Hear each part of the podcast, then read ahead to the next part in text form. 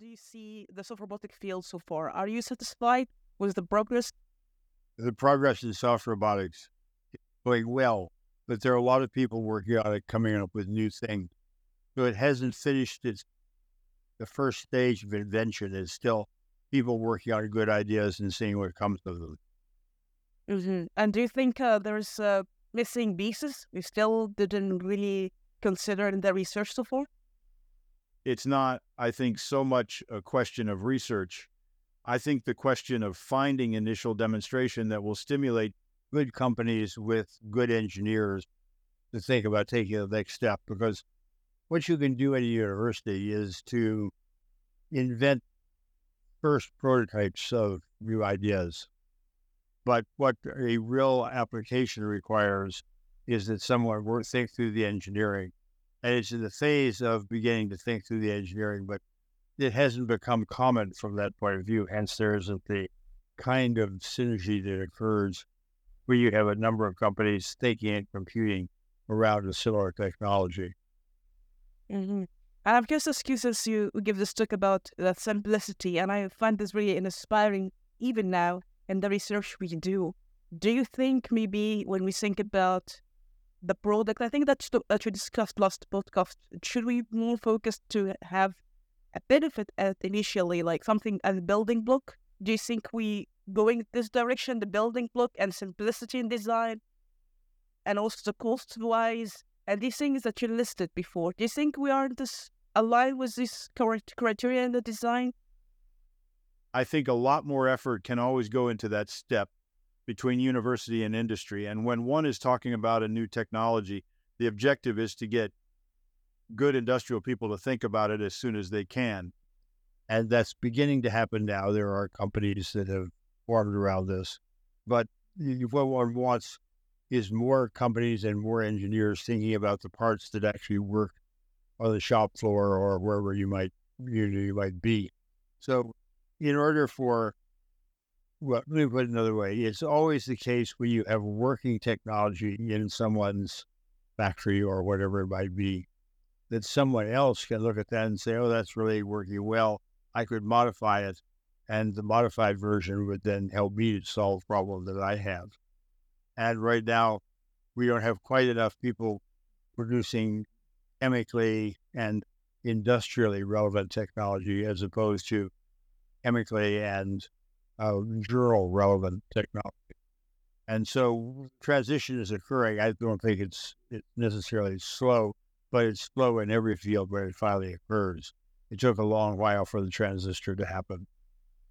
Maybe the last thing we discussed uh, the previous time about what makes a good soft robotic design for real world application. And you told me that it could take 10 years to have mature technology. Did you change anything about well, that component? What makes a good soft robotic design for real world application? I think it, I don't know about soft robotics design, but I think for new technologies, it takes 10 years and $10 million. And those are very, very, very approximate numbers.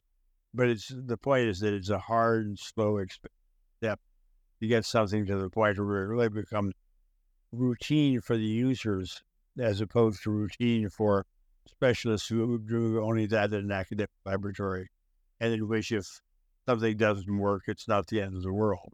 I mean, the the one company that I have contact with is Soft Robotics, a local company, which has found an application, which is in food handling. And it's doing very well with this, and it's now becoming a reality. And what the particular advantage that comes there is that you can do things fast. It's not as expensive as other ways of doing it. And you get people out of messy jobs and you require a soft touch because food is soft. So soft robotics is one, but it would be nice to have a couple of others working in different areas to come up with new ideas. May I ask you what kind of new like use cases you think maybe make a good case in industry? Now, besides what example I mentioned as soft robotic ink, what other use cases do you think may be interesting now in the market? We're ready to work on is is applications in biomedicine, particularly replacing the tasks that nurses do that are repetitive and um, requires skill. Some of that can be done, I think, with uh, robots. Robots are very reproducible. So I don't know whether that can be made to work. We've made one demonstration of a technology for making a cast for children with broken bones of the arm. And this works for an odd reason, and that is mm, the kids don't like having a a saw remove the a plaster cast when they're finished. It's complicated for the kid. And so if that can be made to work, then there's an entry point. And that is to say, one can begin to make other analogs for larger limbs and for adults and for, you know, different kinds of problems. But that underlying issue of how you actually make the transition from uh, a laboratory demonstration to a commercial reality is one of the things that the United States has to learn how to do better. We've we've got this, I think, pretty well in the electronics world, but there are a lot of places where we where we don't see it. If you look at the length of time that's required to get 3D printing into commercial production and new kinds of polymers into commercial production, they they all take a long time. But how do we do that more rapidly? And that's in a sense the scientific how what is what is it that you need to do before people begin to use a new technology to solve real problems and to think of a new technology in order to solve real problems. So I'm deeply interested in that question. And soft robotics is an example of a technology for doing that kind. Quickly about because you mentioned about the cost of functionality, and it seemed that you can't trade one of them. Can you tell me how you can think about combining low cost and still maintaining functionality in soft robotic context here? Soft robotics has to do something that works well at the level of cost, in addition to working well at the level of just being able to perform some function. So, so this is again something that universities typically don't do very well. There are places that do, but in general, it's not straightforward to do that. So, in general, what we do is invent new things and make them available for industry if industry would like to take them on and then try to apply them to a definite objective and, and use. And I think that's phase of thing going. The question is, what can the university do to make this go more rapidly? And, you know, one thing is to come up with new technologies and new ideas, but there may be other things as well. And that problem hasn't been solved yet. And me ask you what the stick to solve this problem, if you think about it where where do you think the the solution could be? Well, I mean, I mentioned one with with PASS, but in general, where is the soft touch required? Nursing is an example. Working with soft robotics for food is an example because food requires soft touch. And where you see ideas that require soft touches, then you can find interesting applications. But for example, undersea, there are a number of people, Adam Stokes, some others in the UK, working on undersea applications, and soft robots work very well undersea because disturbed by living in a salty, aqueous environment that doesn't bother the polymer at all. And so that's an area where there's an enormous amount of technology that's involved in undersea pipelines and in observing cables and in things of that sort. That's the right solution for a problem. And there are people working on this, but we haven't yet gotten anything. I'm not at all discouraged by the rate which the field is developing. But is it a mature field in which no more invention is necessary? The answer is no. More invention is necessary. Maybe I'll ask you, do you think sometimes we use soft robotics for the wrong solution? Did you notice sometimes we use it for the wrong reasons or not? Well, a lot of what goes on in the university is to demonstrate that something can be done. And whether that demonstration of what can be done, assuming it's successful, corresponds to a real problem is a different story altogether. And typically, it's a, it's a problem that, that a the uh, company can handle better than a university because they can do the cost economics and they build on the basis of performance and they look at issues like what's the uptime and the downtime of this new technology and then we provide a box that you open up and there's something inside already your assembly line or your packaging line and you're ready to go. And that's just impressive happening. So I think things are going well, but um, there's still more to be done.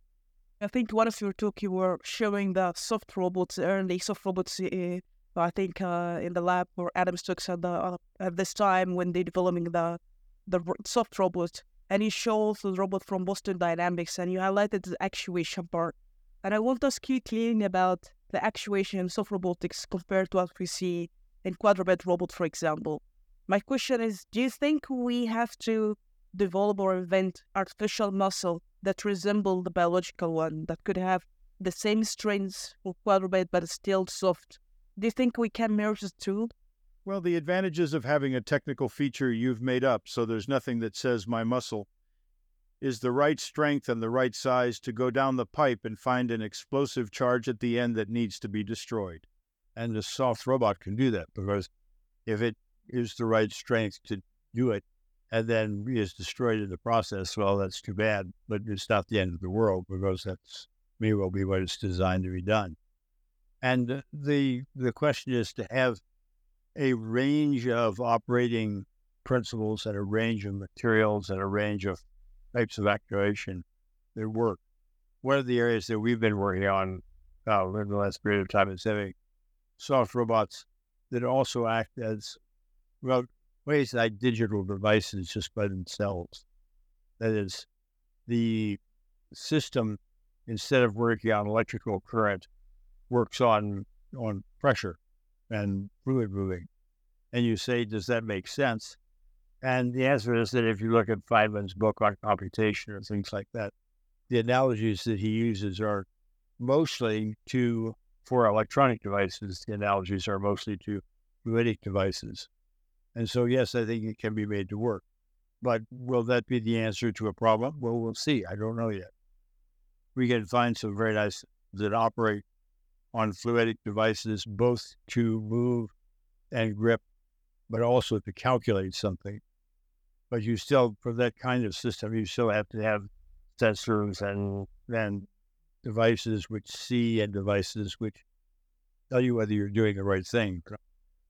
And you know, if you look at the length of time that's required for any new technology and the rate of development, a good comparison is microelectronic devices, computer chips, and then DNA sequencing, because they were both established. That is to say, the basic ideas were about the same time, late 50s, I think. And it's taken a much longer time for DNA to get up to speed but DNA sequencing is now working incredibly well. I mean, it's working much better than I think I would have ever expected. And so be patient. You know, you're young enough that you can manage this. And, you know, in 10 years, you can ask the same questions again and ask how much change there's been, and you'll find out. I just want to ask you there is two notions of robotics. It seems that either we have to control the soft robots and maybe using maybe artificial intelligence to control the soft robot. On the other side, how we can utilize the, the nature of the materials we use and also morphology and architecture. And it seemed that, for example, uh, how we can design soft robot that resisted damage, for example, and higher toughness. So it seemed that the question is, do you think we have a deep understanding of the morphology and architecture in, in soft materials or soft structures that can give us interesting or emerging behavior or interesting behavior versus using control or artificial intelligence? The answer is no. And this is a good place for further research because one community that's very relevant to the subject is the polymer or material science community. And you ask, can you make materials that are like PDMS but resistant to fire? You make things that are opaque to transmission of gases or things. I mean, there are all kinds of polymers for all kinds of purposes. And the question is can you make a variety of different functions or designs in robotic based on new kinds of materials? Sure, the answer to that is yes. And we use a number of different polymers, but you know, we're really not good polymer scientists. That's not our strength. So the question of can you if you if you look more broadly at the field of science or engineering and you bring in the best of digital engineering and then material science and what kinds of materials can be molded and what are they good for and how much do they cost. You come up with new answers, but that hasn't yet happened. And you know, it's a bridge that's been difficult to to cross over because people who can people who can who know about materials, who also know about engineering devices, it's not that many, not the world's most common combination. And yet it's what's required right now. It's what an industry can do. Companies can do this because they hire people as they need. It's harder in university because when people start their PhD thesis or their postdoc or whatever it might be, you've got what you've got. And the whole objective of being in school is to learn how to do something new. So you never know how it's going to work out. So we have the solutions for all sorts of problems. We have the solutions for some sorts of problems. We have ways of making, for example, PDMS robots less combustible. But you know, having said that, do we have a clear application where that's a good thing to do? No, not now. And.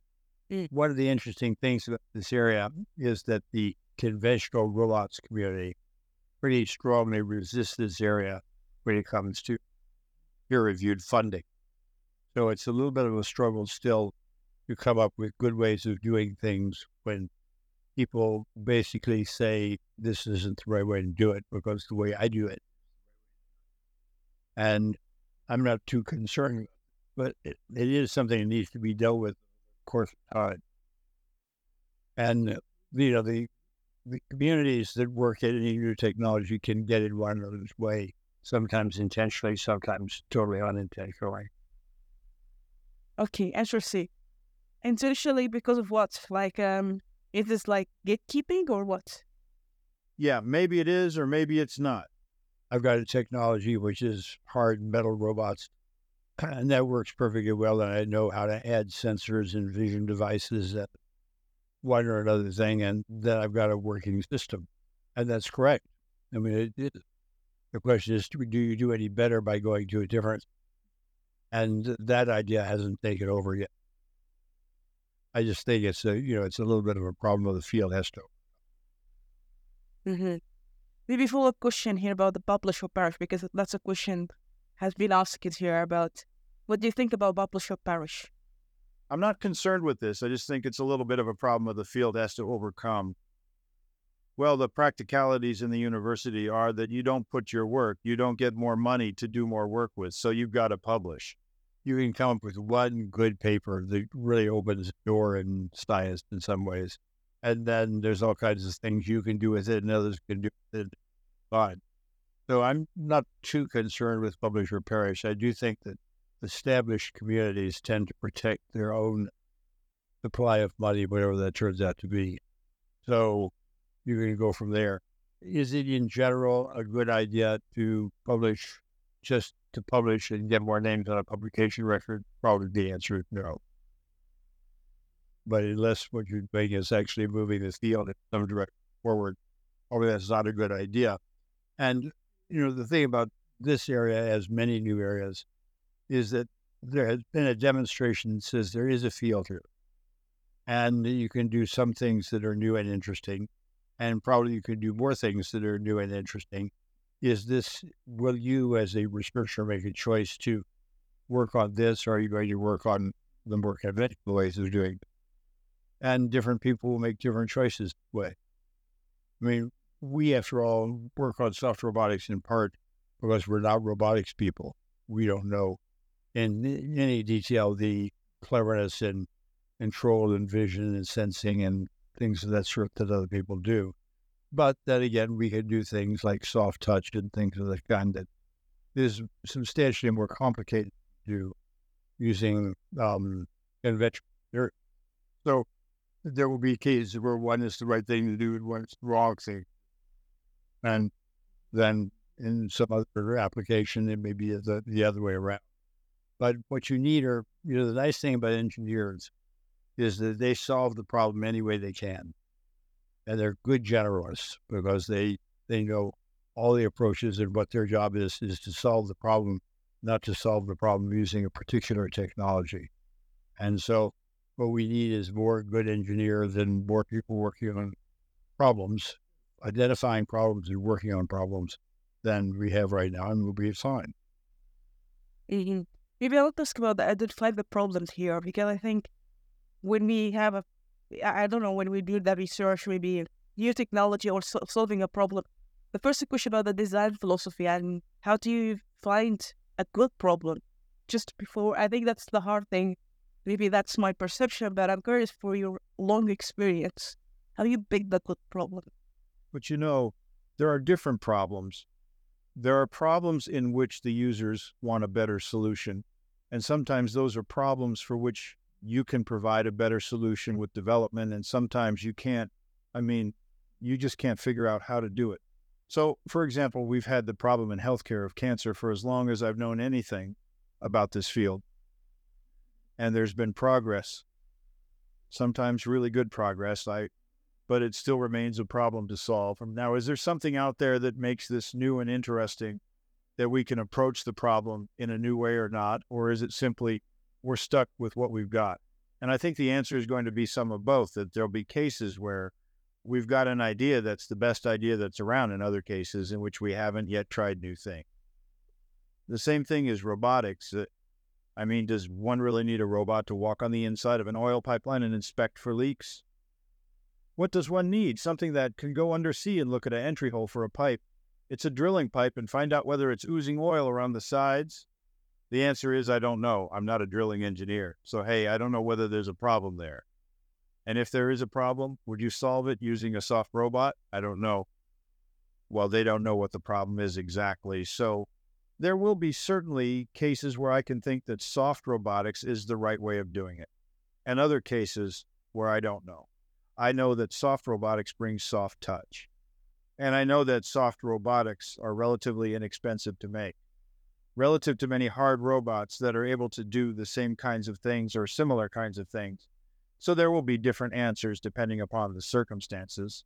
And there's probably a room for both since robotics is a field that's going to expand over the next period of time simply because there's more need to generate solutions to problems than there are people to generate those solutions using existing technology.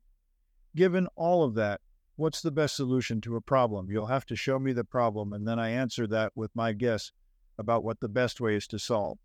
We might want to take your opinion about the current robots that, for example, Boston Dynamics and other companies that cost plus 100k. It's very, very expensive.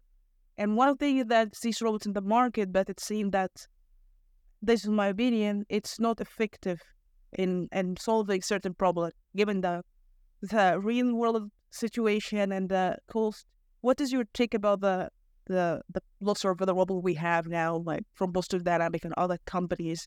And for example, humanoid robot when you think about these technologies, which is very expensive, and uh, there is attention now in the market, but seems, yeah, it's very expensive, and how it's practical. Did you thought about that? If you fully, well, you know, all really good considerations that one thinks about. That is, what works, how much does it cost, and and how much does what's the cost of operation over a period of time, and are there other problems that come into it in terms of toxicity or in terms of other things that they can't.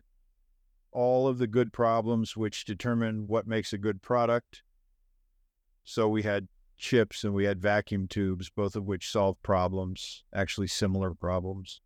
And it's turned out over the course of time that transistors work much better than vacuum tubes. And so the world has gone that way. What is needed to figure that out is people making the best vacuum tubes they can, the best transistors they can, or the best soft robots of a variety of sorts, or the best hard robots of a variety of sorts, and seeing which ones actually work best. Because, you know, a lot of science and engineering is empirical. What works best and it can work best at different times or with different materials or with different methods of construction or powering. These are all good, legitimate questions. Maybe I want to follow up question here. Because you mentioned the transistor and how we have now that, for example, the internet, whatever we call cell phones. I'm just looking for soft robots here when we start with something that maybe doesn't make immediate sense for the that bigger impact, hopefully, in a couple of years. How you can envision that? Uh, maybe that's my uh, naive notion about when I design something, but how this could be really yes part of that component. What's the problem is, but sometimes some element just doesn't doesn't reflect us the immediate uh, impact. So like where we can use, this element in the future. How it's this build up? Like if we give this is robotic, how we can build up this like vision that hopefully that will lead to something bigger. Well, but if you think about electronics, nobody thought at the beginning that they would make a transistor and the transistor would then lead to the World Wide Web. I mean, you just didn't think about that. It came because pieces were added and functionality was added, and it turned out to be easier to do something than to do something else. And, you know, the field developed based on the pieces that were available to make it develop. And robotics is also a very big area. And I think with the advent of artificial intelligence, it may turn out to be in some ways a bigger area because instead of shipping information around, what you're doing is replacing people in mundane jobs with machines and allowing people to do more. We don't know whether that particular replacement is going to happen as indicated or whether it's going to be something less benign. What we're going to do is try it, and we will see what happens when we've had 20 years of experience with AI and with soft robotics and with hard robotics and with the web and communication transfers and all the rest of this. It's going to be a different place. So I am certainly not going to see the end of this. And I think even you, though you're young, are not going to see the same kind of experience, or you're going to see the complete experience. And it's going to be just immensely interesting to see it develop. But the problem of communication and calculation, we sort of see a variety of options going after new problems and with things that require touching and moving and drilling and doing other things with mechanical objects and mechanical tasks, we haven't seen the same explosion of ideas. Uh, and I think that soft robotics will be one of those, but there'll probably be others as well, different forms of hard robotics. Uh, and I mean, what hard robots are doing now in terms of dexterity and touching and feeling as they touch and, and things of that sort are all very, very interesting. Um, but if you think about them, many of them can be used as soft robots as well. So when you start combining hard robots and soft robots, and what you see now is already a combination of the two. The primary industrial uses of soft robots is as grippers that you put on the end of existing hard robotic arms.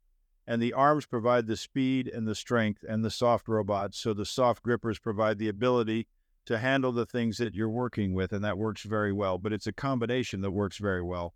So, where are you going to be in coming up with new ideas that combine these things? Do you think soft robotics slowly in that case could be interesting solution or should be combination of soft and rigid always? There's going to be things that are purely soft and things that are purely hard and things that are in between. The point, which is the interesting point that people bring up repeatedly, is if you are successful in a new technology, it tends to disappoint people. And is that an outcome that we're happy with? there are lots of things to be done in the world. Some of them at present can only be done with people. So why not give people interesting jobs? To me, one of the most interesting examples of a benign use of a soft robot is in washing machines.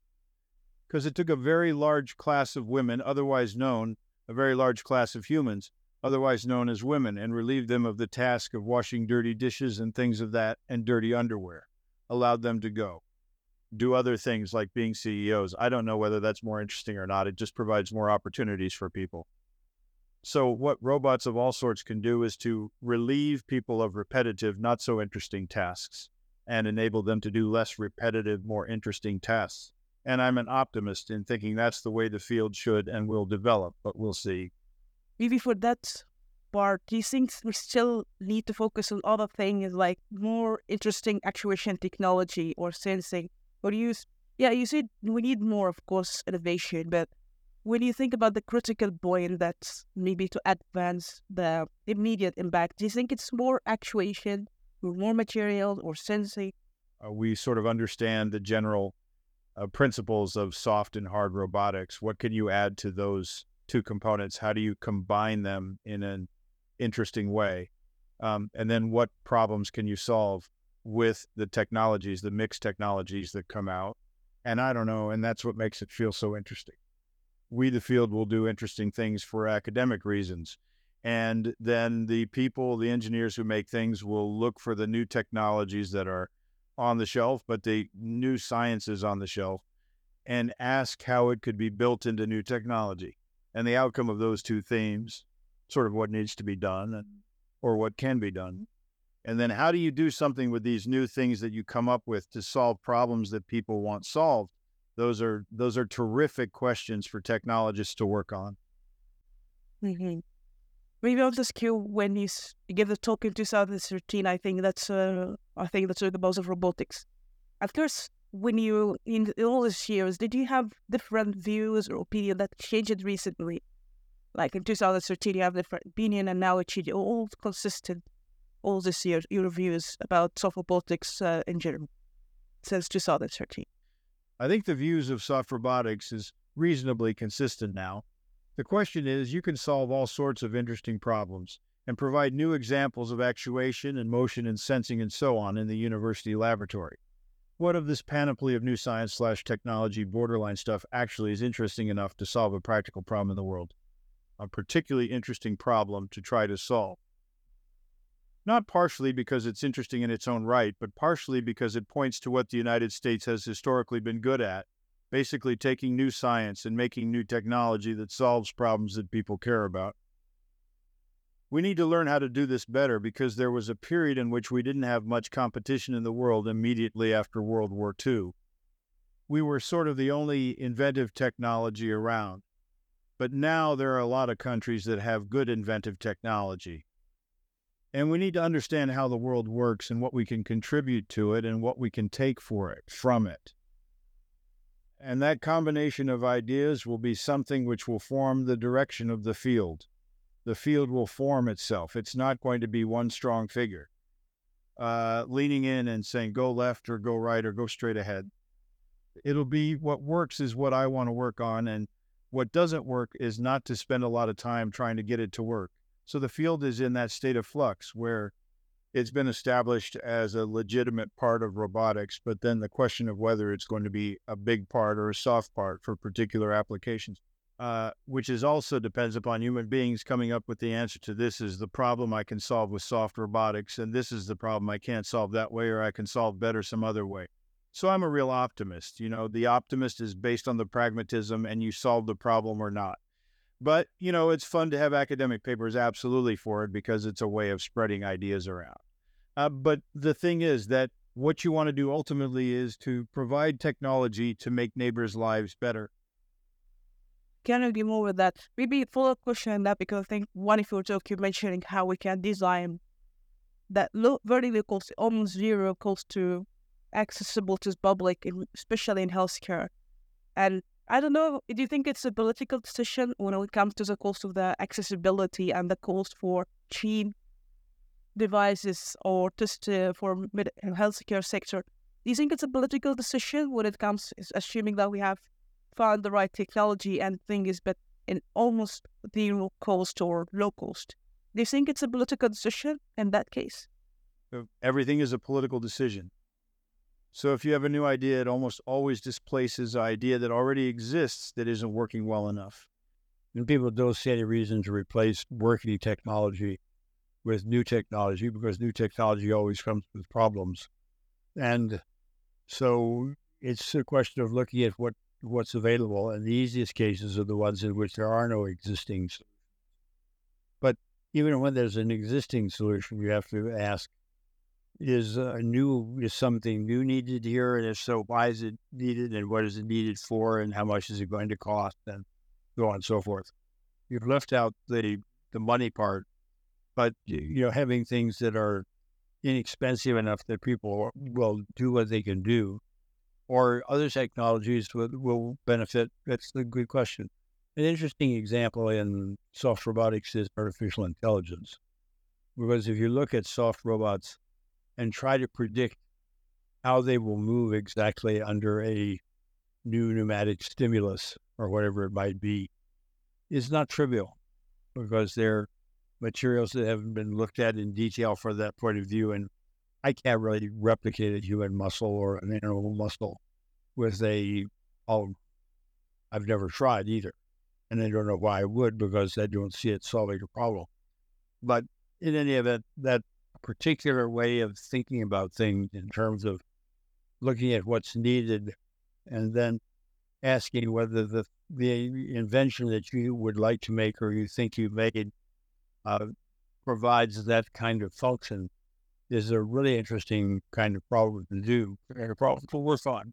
But it requires a certain discipline to say, what is it exactly that I'm trying to do? And then what exactly will I have to see in order to show that I've done what I set out to do? Um, not, not trivial with new technology ever. So when people were setting up the first electrical systems, there was that sort of basic question of how you ship, how you ship information. I'm sorry, how you ship power over long distances. Do you do it AC or do you do it DC? And there were arguments for both, and you know the history of that area. But in soft robotics, the question is it provides soft touch, it provides nonlinear responses to stimuli. Does anyone know? And the answer to that is in some cases, yes. In some cases, not yet. And we'll have to see. Maybe follow up on the pneumatic actuation. I'm curious, do you think pneumatic actuation maybe, I don't know, that's my opinion, maybe I'm wrong here, but it's quite bulky, I think. Do you, do you think it's interesting solution always to use pneumatic? Of course, that's maybe the, I know there's other techniques, but what exactly reviewed about pneumatic actuation if there was a practicality? I like to do it at a distance. You can do it at a distance. I, I mean, I, I have a pump over in one room and I have a device which is doing something. And all I have connecting them is a thin tube. And so it's not that much different than electrical activation, except that I don't happen to have an electric motor with all its weight and expense and all the rest of it on one side and the other side. I don't happen to have a dynamo. So I think that the pneumatic actuation is actually a very good way of providing fine control over force applied at different points in an operation cycle. But if you think about where pneumatic actuation works, well, you know, think for example about automobile tires and there are an awful lot of automobile. It's very difficult to think of some of the method of actuating a flexible piece of rubber so it becomes stiff and hard enough, but not too hard. And the answer is that you can do that very well pneumatically. And there are a bunch of other applications for pneumatic actuation. Actually, it's the method of doing things, and you can't do it alone. With automobile tires, too, is as an example, if I ask how I'm going to provide uniform pressure on the inside of a ostensibly flexible but really very tough material, which is fiber reinforced carbon or rubber, it's not easy to come up with a solution. So there's an example which is bigger than many of the other examples in which electrical works. I don't think one should be a zealot uh, different things will have different applications. One other thing that's good about pneumatic actuation is it's very lightweight. It's also very cheap. Uh, and it has a number of other things that are interesting in that, in principle, one can.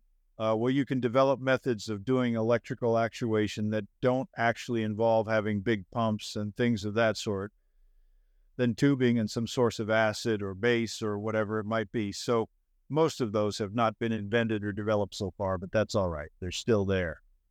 Uh, different things will have different applications. One other thing that's good about pneumatic actuation is it's very lightweight. It's also very cheap. And it has a number of other things that are interesting in that, in principle, one can, well, you can develop methods of doing electrical actuation that don't actually involve having big pumps and things of that sort than tubing and some source of acid or base or whatever it might be. So most of those have not been invented or developed so far, but that's all right. They're still there to be developed. Why do you think academicians tend to be complex? Can you tell me about why we tend to be complex sometimes, especially in academia, they tend to have a complexity? Like, I, since you have this very long years of experience. The problem of complexity characteristic, it is not even the beginning of solving problem. So if I look at you, you are, wherever you look at yourself from a distance, you're a complex system because you've got hopes and dreams and limbs are all working pretty cooperatively together and, you know, more power to them. But we don't understand that. We don't understand storms. We don't understand an area that we've gotten quite interested in is fires, which are complex systems. So, what one always looks for in science, curiosity leads you to ask here's a system that's important And it's obviously got lots of different pieces moving on, complexity and blood flow and whatever it might be. And can I understand it? And the answer is that one way of understanding anything is to build other systems that have some of the same characteristics and asking if you can understand where you built it to be observable and to answer questions for you. And the answer is nobody has yet put together a really good theory of complexity. We have people who've made very good progress looking at complex systems and answering questions about them. But can we say, like quantum mechanics, that we really understand these things? Even if we don't understand them, we can model them? And the answer is no, we can't. So complex systems are good ones to look at as a personal opinion, but I'm going to stick with it. In fact, I will go a little farther in saying areas of science that's probably most interesting. Do you have any moment of doubt in what you've been doing? And I'm also curious how you developed this over the years. That's kind of wisdom and uh, and simplicity. And I don't know. I'm, I I don't know, of course, the whole thing about you you, but uh, I'm just curious the experience of your life that's those you. What what what change it in you? You don't have to worry about doubt when you solve the problem, but if you solve the problem, you stop thinking about it anyway. It's longer fun to think about. And so, I would make the argument that that what one does as a well, what let's put it another way. What I do as a scientist is to think about complex problems and then try to understand how you reduce them to things that are less complex in which you understand the pieces. And then look for ways of making all of that as simple as possible so that you end up with things that are predictable and in which you can you can understand what the response of your system is going to be to a given change in its environment, change in its stimulus. And yeah, that's, that's true of people, but it's true of a wide variety of different things that you work with. When I'm looking, if I'm looking at a flame, how do I put out a fire without disturbing whatever the fire is burning? Well, you know, we don't know how to do that right now in general. Take almost anything and pour water on it and you do more harm than the fire is doing in the first place. Easily manipulated. And when you get to that point, then you're done in a sense. And not very many, unfortunately, not very many things make that transition. But if you think about uh, taking one example, electromagnetism, when you first started out, yes, it's true that you could run current through a wire and generate magnetic fields or spin a rotor and get that to generate a magnetic field or an electrical field, depending on what you're trying to do. But the fact of the matter is that, um, you know, it took a long while to go from there to our modern electrically uh, based society. And uh, it was people being interested in parts of this complex array of phenomena that go under electromagnetism. And it's all interesting. But what distinguishes some parts is worthwhile working with and some parts not? And the answer is that some parts solve problems. So to me, the solving problems is a good stimulus towards simplicity. And it's one of the things that science and engineering should do. May I ask you what uh, the thing is in life is still hard to understand? Maybe life and science, both of them from your experience. Still, you can't grasp the purpose or the meaning well, you know, you're asking two separate questions. Yeah. It's not one of the things that you can think interesting that you can't understand that through study you may be then uh, other systems, you know, more complex systems, we were just talking about complexity, um, it's harder to do that because you have a, a complex system and you struggle to understand it. And it's hard to simplify that into something that empirically you can't understand. And you can try, and it's a good thing to work on. But the underlying question of can you make all complex systems simple? Probably not. Can you make all simple systems empirically controllable? Probably not. And does that mean you should not work on them? The answer is absolutely not. You should work on it. Maybe you'll find out. Because right now we can't judge. So, I mean, I I continue to think that what guides all of this from the point of view of the science, and I am by profession a scientist, is curiosity. So what do I care about? And I care about because like something interesting is going on. I can't understand why it goes on. That's a good reason for working. And if I can then carry that even further and say that I can understand what's going on, that I can make it simple to understand what's going on so I can control what's going on, that might be useful. And all of all stages of that progression from they don't have a clue, but this is really neat to you can go and build a children's toy from. Um, they're all interesting steps, but you have to be disciplined enough to want to go all the way to the end. The way of thinking also as you grow and uh, how you keep yourself having just young minds, just to be young in your mind. Well, to me, much of the much of the motivation in science is curiosity. And so there are an almost infinite number of things around in the world that um, are interesting, and some of them are very important, which I don't understand. And the example of something that I'm interested in now and can't understand is magnetism. And if I say to you a current running through a straight copper wire generates a magnetic field, you say, oh, um. But if I say, why did it do that? I think you'd have to struggle a bit to come up with a solution that I could understand. And I don't know your background, but if you present me with with Maxwell's equations, I would say to you that Maxwell's equations describe the phenomenon. They're good descriptive, but they don't explain at all why it happens. And you know, you can go through all kinds of things that way. I just think that the world is full of an almost infinite number of neat things that happen for reasons that we don't understand at all. And human beings, of course, are among the very neat things that happen that we don't understand at all or very well. And so you're an example. And does it bother you that? Yeah. Bother me? It's wonderfully encouraging. You, Because it always gives you something. Yeah, it's it's fascinating. But eh, what I meant is just to know the truth about something. I'm I'm just curious that sometimes in the life that's just something you need, you need to know the truth of something. Is it something bothering you if you don't know the truth of something? Like, do you have this burning desire to know a truth of something, or, or it's, yeah, it's something natural Well, we will know. Let me let's take an example. One of the things we are working on right now is the origin of life. Yeah. And you can think of a number of ways of which this might happen.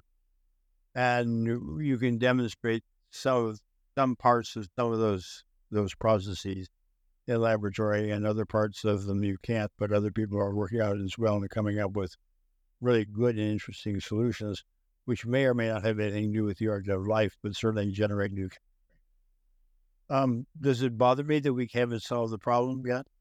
Well, yeah, it does. I mean, I would like to think that having spent, you know, a number of years working on this, we would know more about it than we do, but we don't, and I don't know what would be the answer. An alternative is the formation of the, the engineering of surfaces. And, uh, you know, self assembled monolayers were our way of doing that kind of thing. And that has converted what was really a very difficult area, which was making surfaces that had different properties, into an area in which it's so easy to make surfaces with different and predictable properties that you can test all sorts of hypotheses. So, curiosity in that area combined with a certain amount of luck has generated a system which everyone can use to ask and answer the questions they have services.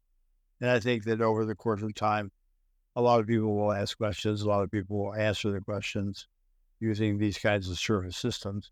And so that's been a success. So service engineering or surface chemistry in the form of monolayers has been very successful. And origin of life has not been. Because I still can make you. Yeah. Even if Maybe, couldn't make you. yeah. Maybe a quick question here. Do you believe is there is a observer like I, I don't know, just some curious from the way you think. Uh, if you don't want to ask the question, but I'm curious, do you think there's a God or or or high bar and, and is there purpose for the the life or just I'm curious what you think? If you can share, okay. If not, I respect that. I would say one thing about God, God, G O D, is if there is a conscious entity that can control a wide variety of things I can't even. I can never understand the mind of this entity, whatever it's going to be, because I can't. And so I know myself. I mean, my job is, after all, is to understand, to be curious about things, to try to understand them, and to try to use that understanding to Mm. benefit my society and my profession and people around me. And that's a different question altogether. Yeah. And so if you do, that's fine. And I don't, I, my problems are sufficiently inwardly related that I don't have to worry about it. If there's something you're afraid of, I very, very much wish not to have things get out of control in Taiwan or Ukraine and have a nuclear. Younger son has gotten together with a girl from the Ukraine, from Georgia, not Ukraine, from Georgia, not Georgia the state, but Georgia the country. Yeah. They've produced two granddaughters. So we have two, they produced. And watching these children grow up and watching them acquire language and learn skills, seeing how the world works, is just mind bogglingly because they do what they do for reasons that, but it's breathtakingly interesting and they are so interesting in the way they do it. Now, what I would like is to have them have futures in which they can have lives and also be curious and solve problems and have babies and go on with the real world that we've gone on, which is really pretty nice. that's beautiful. Maybe the final question: Do you have any message or something you would love to, yeah, leave for some the community to think about, like questions, sort of question or arguments that you think they should wonder about or think about deeply for some the community? Oh yeah, there there are a number of questions that in soft robotics healthcare. Let me start by saying I think the main thing that drives should drives forward curiosity, and that includes all sorts of questions about how birds fly and why insects are mostly hard on the outside on the inside, and you know things of that sort. So there's that, and there's the engineering question of how do you help your fellow human have a better life with what you come up with. And the distinction understanding and writing papers, punct, period, walk away, go do something else, and solving problems for society just doesn't make sense to me. Because after all, my neighbors end up paying for my research. And they have every right, I think, to understand what I'm doing, doing and then also to benefit from the occasional success that we have. So I think the demonstration and the real demonstration is not demonstrations on primarily make papers that go into professional journals is really very important. So my specification for a good life in all this is start with curiosity and keep in mind that the end product should be benefit to society insofar as you can do it and good luck. Thank you. Any final words like say besides that? We're closing. Any final words? No. No, do you want me to sing a song? Do that either. You, you can sing. I don't know. No. it, they make it more horrible. Me too. My sounds horrible. Again, it's such an honor talking to you, and uh, I do appreciate it, George. Thank you so much.